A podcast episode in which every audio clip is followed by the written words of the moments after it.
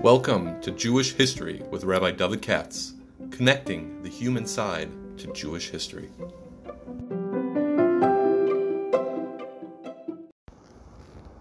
For sponsorship opportunities or to support this podcast, please visit our donate page at www.support.rabbidavidkatz.com. Hi, it's a little early this week, but I'm taking advantage of moment snatching here and there. I'll try to do the yard side thing today. I looked in the calendar and the name that jumped out at me one of these days is we have the yard side of the Rivosh, who I don't think is so well known, or they should be, and I've always been interested in him. And so I'll devote a few words in today's talk to this person. The Rivosh, again, I realize I use these acronyms, it doesn't mean anything to anybody, of Yitzhak ben Sheshes from Spain in the 1300s, we're talking 14th century. I said time of the Rishonim, or maybe the Achronim. You see, when you get to these math and science types who like to classify everybody, who's a Tana, who's an Amora, who's a Gaon, and all that, you ask the following question: who's a Rishon and who's after the Rishonim? It doesn't really matter, but I mean, it matters in a broad sense. Rishonim bigger than Achronim, but when you get to these people in the middle, like does the Rishonim end in the 1200s, in which case all the people I'm going to talk about today would be considered early Achronim, or does it end in the 1400s, which is my personal opinion, and for all these people are Rishonim? Anyway, we're talking about some big people over here, and you'll hear from the names I mentioned today. So the name of this person is Yitzhak ben Sheshes, prefect to be exact, which means a prefect. You know, prefect is a kind of governor, like from the Romans, prefects. And I mean, I'm sure you know Jews named Koenig or King or Herzog or Duke or things like that.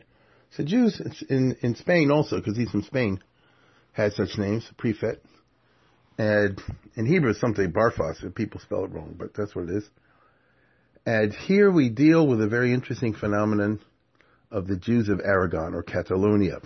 See, you see Spain and Sephardim and all the Sephardim are alike. That's a certain racism. Just like all the Europeans aren't alike, all the Sephardim aren't alike. Spain itself, to this day, has at least two areas that are not identical, and they don't necessarily even like each other. And one is called Castile and one's called Aragon. It's just in the 1400s, the Queen of Castile married the King of Aragon, and their children afterwards were able to force both groups to be in one kingdom. That's what they call Spain. But if you go back before the 1400s, we're up to 1492, shall we say, these are two distinct areas, and Spain is a peninsula, I'm sure you know, and even today you got Portugal, which is not part of Spain. But the Spain part used to have a lot of different provinces which are very different from one another, and little by little, they were united by wars and conquests over the course of many centuries in the Middle Ages. Asturias, Leon, Castile, Navarre, whatever. Don't have to bore you with all the names. Now, the only reason I'm making a big deal out of this is there was a distinct Jewry, a Jewish community, in the late Middle Ages, 12, 13, 1400s, in this area, Catalonia, or Aragon. And I'm talking about the let's see now, the eastern part of Spain, the part that faces the Mediterranean, the part that faces Israel. And here you have the great communities of Barcelona and Saragossa and Valencia, if you know any of these names, and similar places, and Girona, which is small. And here in the 1200s, the 1300s, and 1400s, emerged one of the most important Jewish communities ever in Jewish history, in terms of its impact on Jewish culture, particularly on Torah culture. Isn't that interesting? I'm not talking about the rest of Spain. That's another story. I'm talking about this particular part, the the eastern provinces of what you call Spain today. Even some of you, if you go on trips, you know, you can either do a trip of Spain in which you do the southern part, like I did once with Madrid and Granada and all that, or there's a totally different trip called Barcelona and Girona and that sort of thing. That's what a lot of people do if they take these cruises and things of that nature. And they're not simply different parts of Spain, but they're distinct cultures, and it's a different Spanish, okay? The regular normative Spanish is the Castilian from the central part of Spain. And these guys have a very different accent. It's almost like another language sometimes. And that's where all the famous Sephardic Gedolim that you and I have heard of lived. That's interesting what I just said. Not all, but for the most part. So who are the big people in this area of Catalonia, in this area called the Kingdom of Aragon? Well, let's check this out. You got your Ramah, the Ramban, the Rajba, the Ritva, the Ran, the Rivash, Chazakres. You see what I'm doing? I'm listing up all the Yeshiva Shanaes. So they all lived in one particular area of Spain for most of the time. So it must have been something epic. And that's why I find this story very interesting. Because this person, the Rivash, Yitzhak ben Sheshes, was probably the last, I would call him, of the Rishonim in Aragon, before the Holocaust hit, of 1391, as we shall see. And here you had a very unique and distinct culture emerge. This is the Spain of the second half of the Middle Ages, meaning not the Spain where the Muslims were there. That's the Moorish Spain.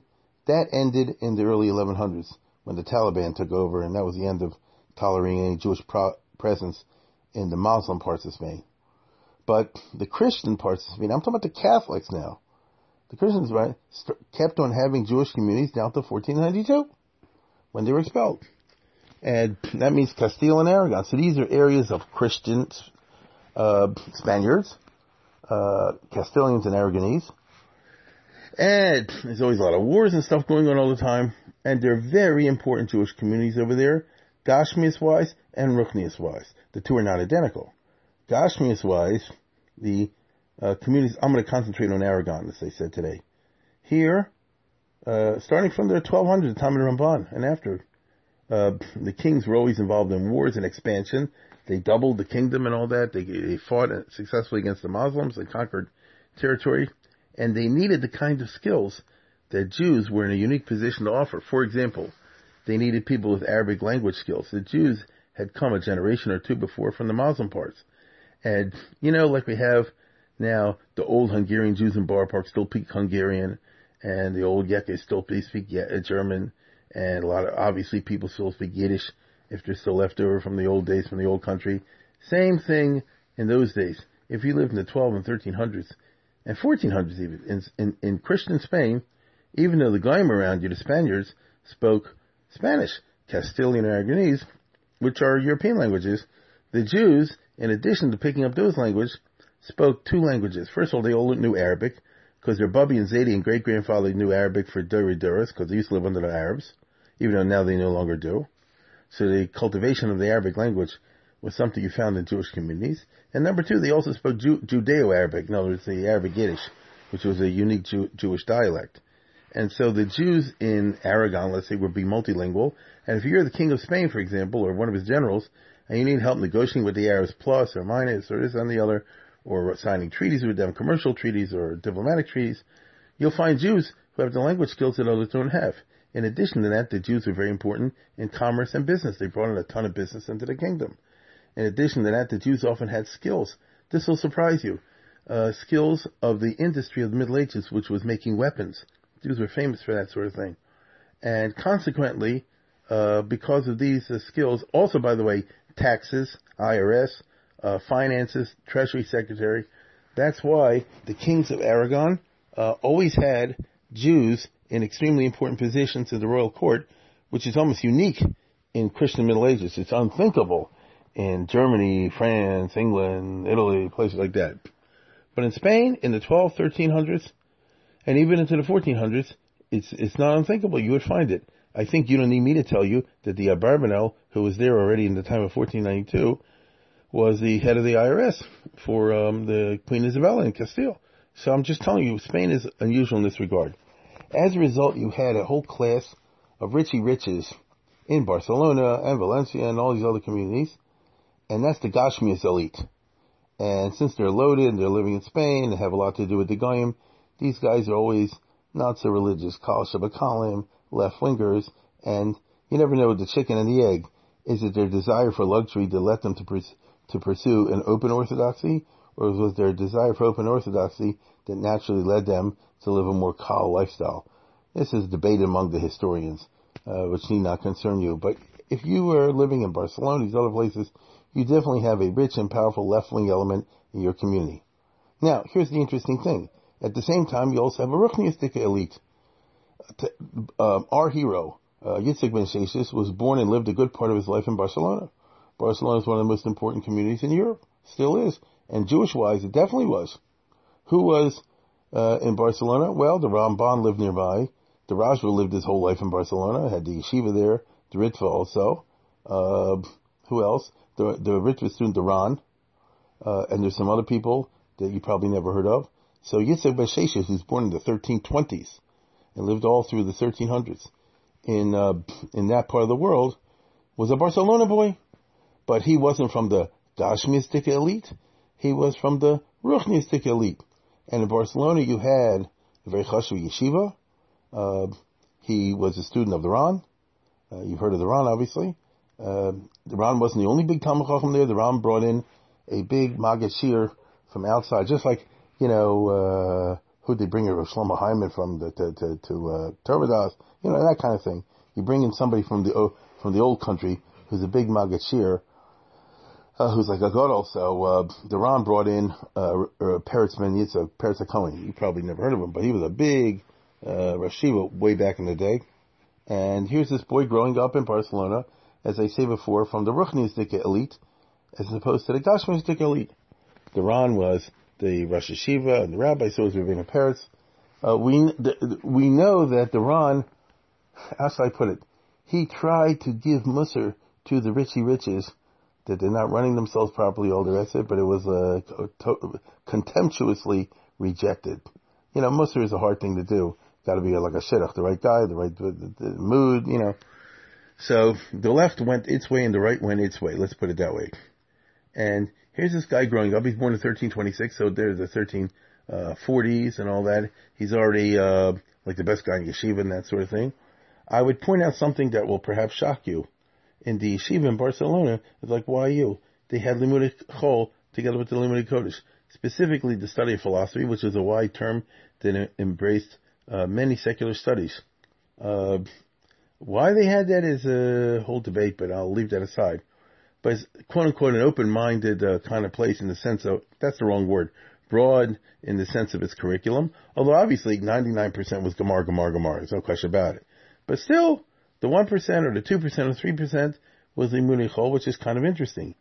At the same time, there's also flourishing side by side with this kind of open, relative openness to secular studies, a lot of Kabbalistic stuff going on over there. So there were parrots and others, you know, one develops along the side of the other. It's like in America today, actually, to some degree. You have, you know, you guys are into college, and they also have people into, you know, Kabbalah, Hasidus, that sort of thing. So I'm just saying the Rivash Yitzhak Ben Sheshes grew up in a very, very interesting intellectual environment from the Torah point of view.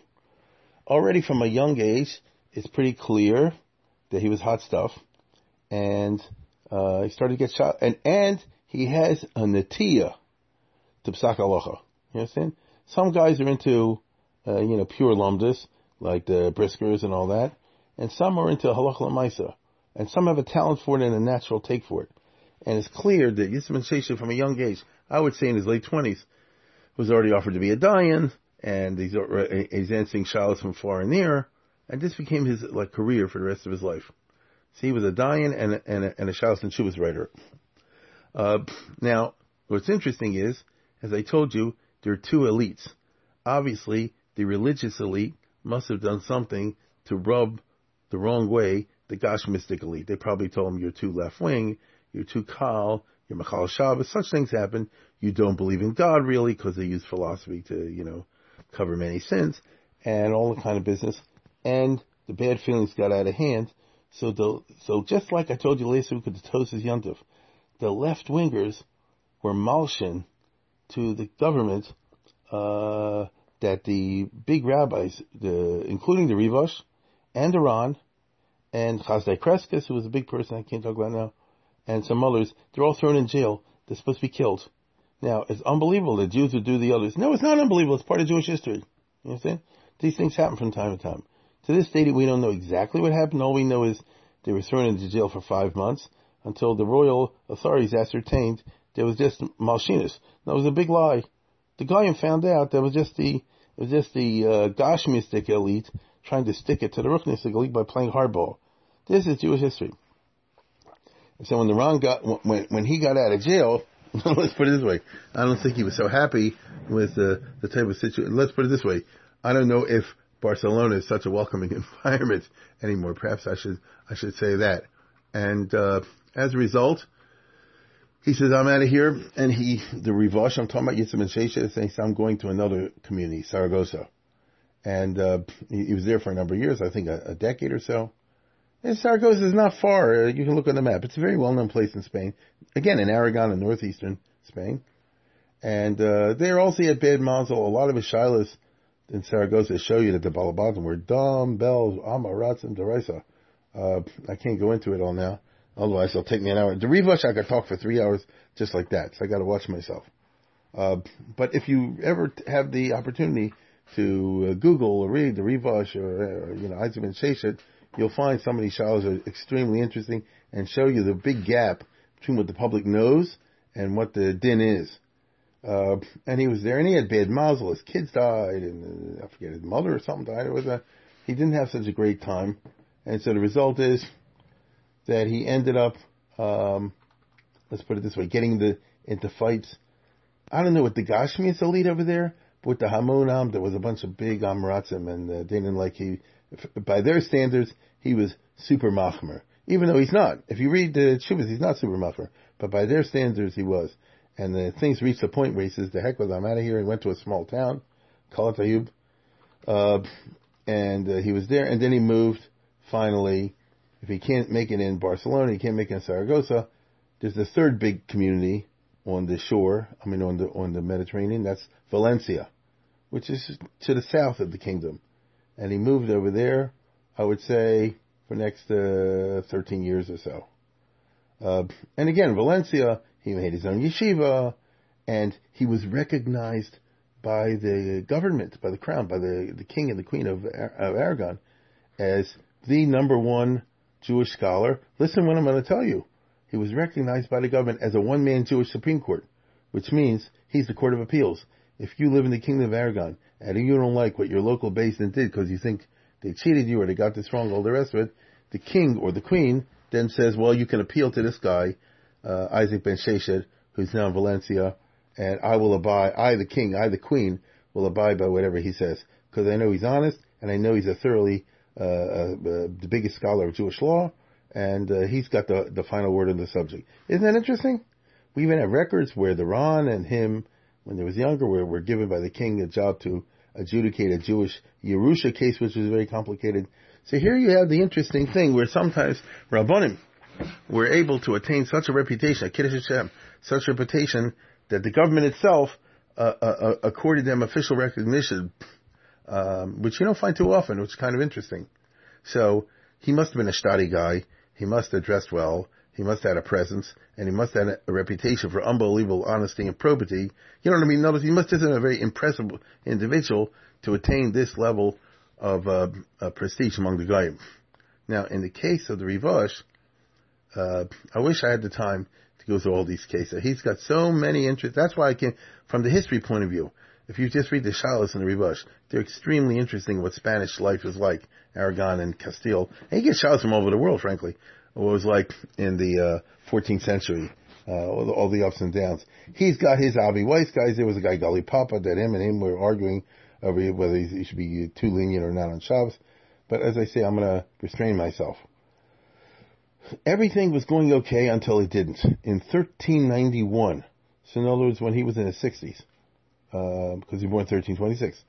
In 1391, unexpectedly, a riot against the Jews broke out in the Kingdom of Castile, and then little by little it spread like wildfire spontaneously all across Castile, and then it crossed over into Aragon, and it wasn't the government, it wasn't the Catholic Church, it wasn't organized, it was from the bottom up, and basically the Christians in Spain said, to hell with this, you've been here too long, you Jews, you've been here for centuries, we put up with this enough, how long are you going to stay not Christian? Either you convert now or we kill you. Much like that.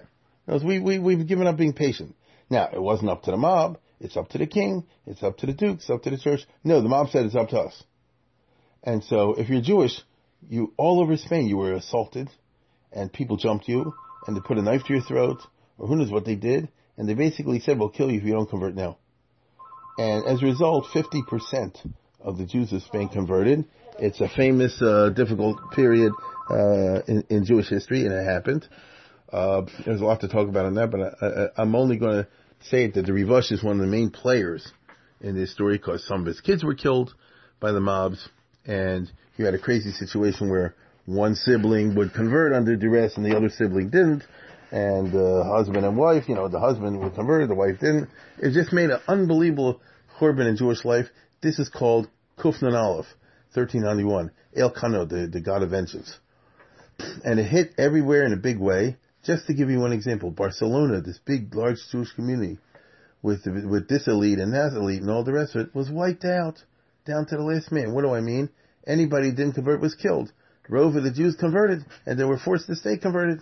And that's the end of it. There's no Jewry in Barcelona after 1391, meaning there's no practicing Jews in Barcelona. And you had that in place after place all over the country. Now, I repeat, the king was not necessarily in favor of this. He wasn't. And the bishops and all that didn't do it. But it happened.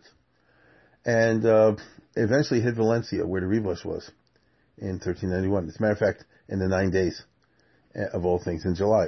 And here we have a very controversial episode, because a number of years ago, a historian, he might be Jewish, his name is Riera or something like that, so it seems to me that he's not Jewish and is Catalonian, a Spaniard, but he published in Hebrew an article in which he, some guy doing a dissertation, and being Catalonian, he can read all the records and all the rest of it, and to make a long story short, he found records from the church and from people, the king's brother writing to the king, 1391, that the Jews in Valencia all converted, led by their rabbi, Isaac, which sounds like the Rivash converted to Christianity.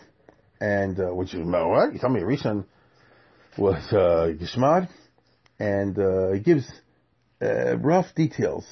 It seems like they didn't even want to, and then they bring false witnesses against them, that he committed some kind of a sexual crime, something like that, and they were going to burn him at the stake. And before that, they're going to whip him in all the squares. That's what the record, the document says. And then they would kill the Jews. And by the time it's all over, the document says, this rabbi converted, became a member of the Dominican monks, and all the rest. Now he has a new name, etc., etc., etc. I'll tell you the truth. I found out that this is published, I think, 20 years ago, something like that. Maybe more, maybe 30 years ago. I never heard about it. A few years ago, I read the new academic biography of Chazde Kreskes by Professor Harvey, Warren Zev Harvey, who I know well. He's a very nice person. And he was the professor at Hebrew University of medieval Jewish history, medieval Jewish philosophy, excuse me. So he is the world's Bucky in all the Jewish philosophy. I mean, the Murnevuchim, the Chasdei Kreskes, he's Mr. Chasdei Kreskes, and the Ralbag and all that sort of thing. And so here's somebody who spent all of his life in this Tekufa, and he published an academic biography, not a long one, of a Chasdei Kreskes. And I'm reading, and you see, yeah, Kreskes was a friend of the Ran and the Rebbe of the Rivash, and this and that, or a friend of the Rivash, and the Rivash converted. I said, what? This is crazy. And I don't want to tell anybody about it. And I didn't think it's true. And by the way, it doesn't say it explicitly. And I didn't know where the article was, because it was some kind of a journal. I just wasn't sure where the article was. About 2 years ago, maybe 3 years ago, I was in Shopsies, in the bookstore, and I saw a guy, some Frumi in Israel, published a biography of the Rivash, and I bought it. And his name is Rav David Bar Sheshet. He's a Sephardi, and probably claims ancestry. It might be from the Rivash, Yitzhak Bar Sheshet. So in other words, a Sephardi guy nowadays. I mean, really, the book's published in it looks like 2016, and a Frum biography, and it's not bad either. You know, it's not bad. And to my surprise, he had a whole chapter in which he said, yeah, we know about this charge that he converted, and here's how we explain it, and so on and so forth. And he was very fair, very professional. And now I looked on the English internet, and they have a whole thing about it. And I thought, let me put it this way. It doesn't say the words Yitzhak Rashesh is converted. I just want to be clear about it. It's not the kind of clear thing you've been looking for. It kind of seems to be heading in that direction, but there's no smoking gun that says Beferish like this. On the other hand, what seems to be indicated, let me put it this way. Let's say it's true. I'm not saying it's true. It might be, might not, but there seems to be evidence of this. And if it's true, it's clear that he converted under duress because they were going to kill everybody else in his community if he didn't. You know, something like that. So there's a whole sugya called Yehargval Yavor, I know very well, and so does Reb Lush, and he has things to say about it. And this, if there ever was a Shas Hashmad, 1391 was a Shas Hashmad, my man. That's like the classic Shas Hashmad. So one thinks that Yehargval Yavor, but nevertheless, what clearly happened was, well, I shouldn't say clearly, none of this is clear. What happened is that within a year or so, he escaped, as many did, from Valencia, and he ran away, as many did, to Algeria. That's what the Jews of 1391 who wanted to escape Shmad had to do. If you wanted to get away from the mobs and all the rest of it, or if you converted under duress and you want to come back to Judaism, you had to run away to another country, in this case a Muslim country, because from the point of view of Muslims, they don't care if you're, as long as you're not Muslim, they couldn't care which non-Muslim it is. Today you're Jewish, tomorrow you're Christian, today you're Jewish. To them it's all the same. So Lamaisa, you can go back to being Jewish. And Algeria is not exactly across from Spain, but it's kind of across from Catalonia, from Aragon, sort of, if you look at the map. Having said journey, it's not that far away, and that is the origins of the Algerian Jewish community that I spoke about a month or two ago when I did Saspartas, these 1391 people. And the most famous of them was Yitzhak Barshashis. That's for sure. He ran away to Algeria.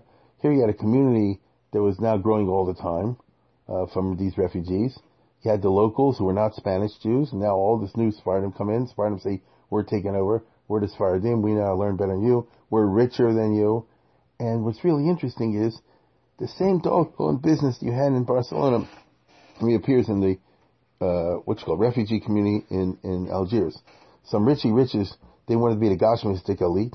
They went to the Muslim ruler, and they say, give me the power, I should have the power.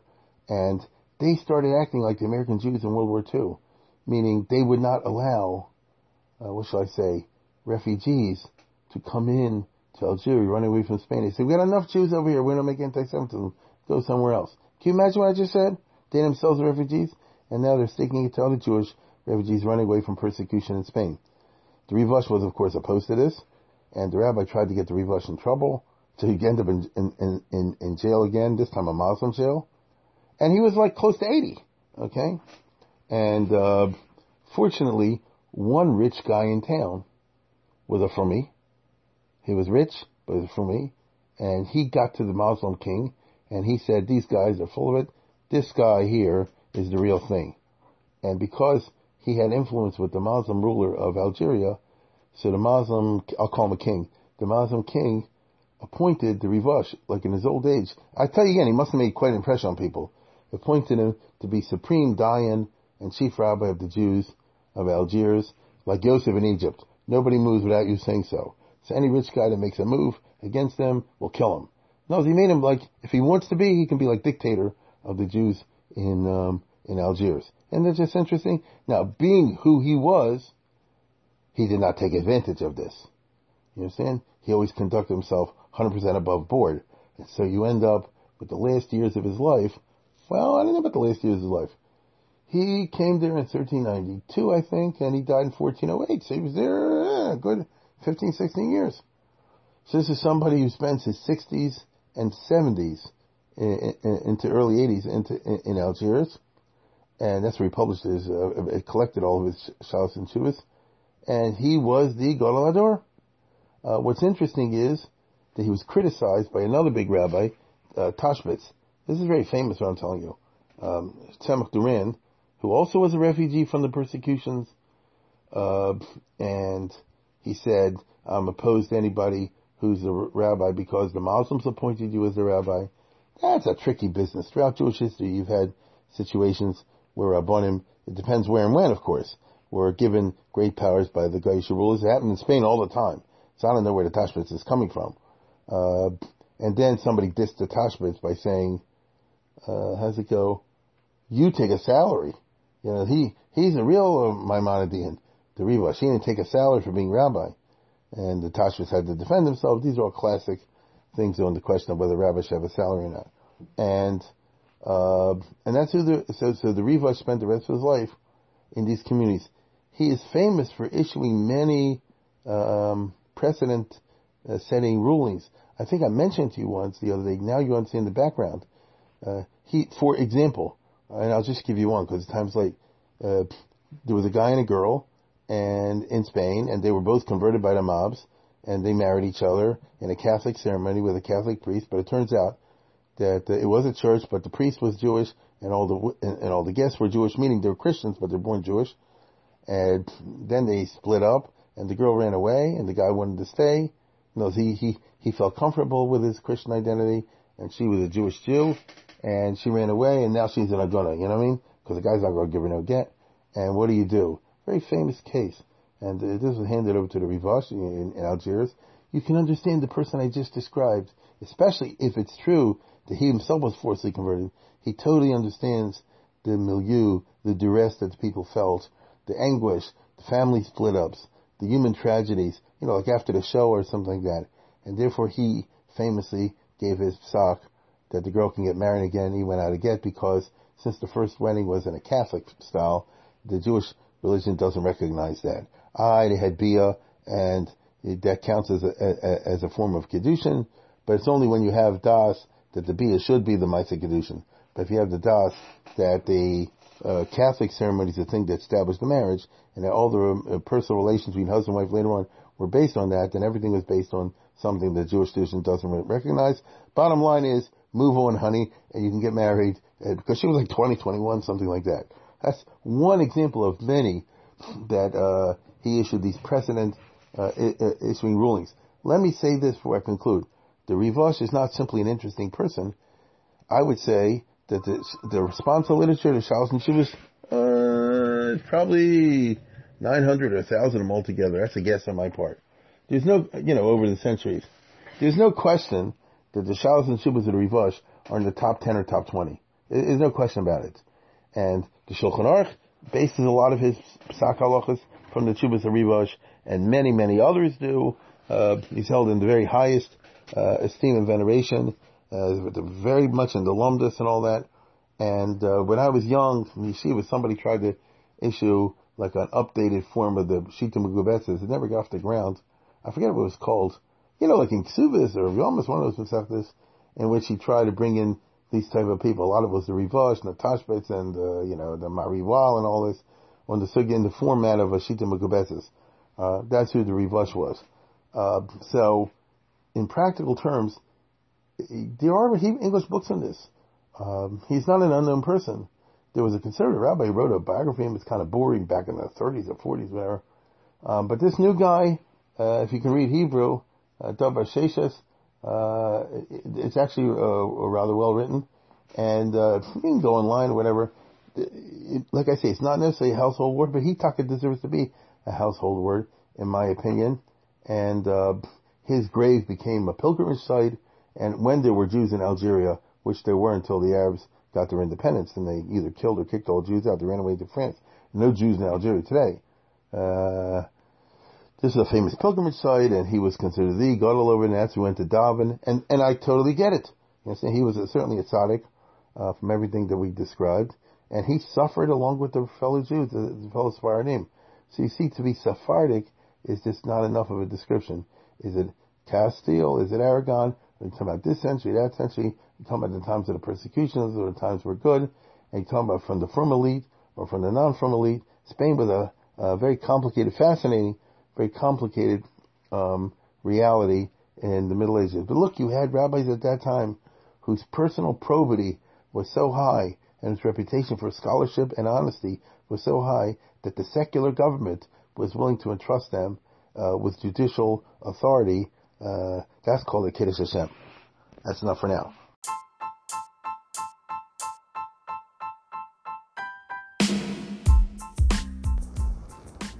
For sponsorship opportunities or to support this podcast, please visit our donate page at www.support.rabbidavidkatz.com.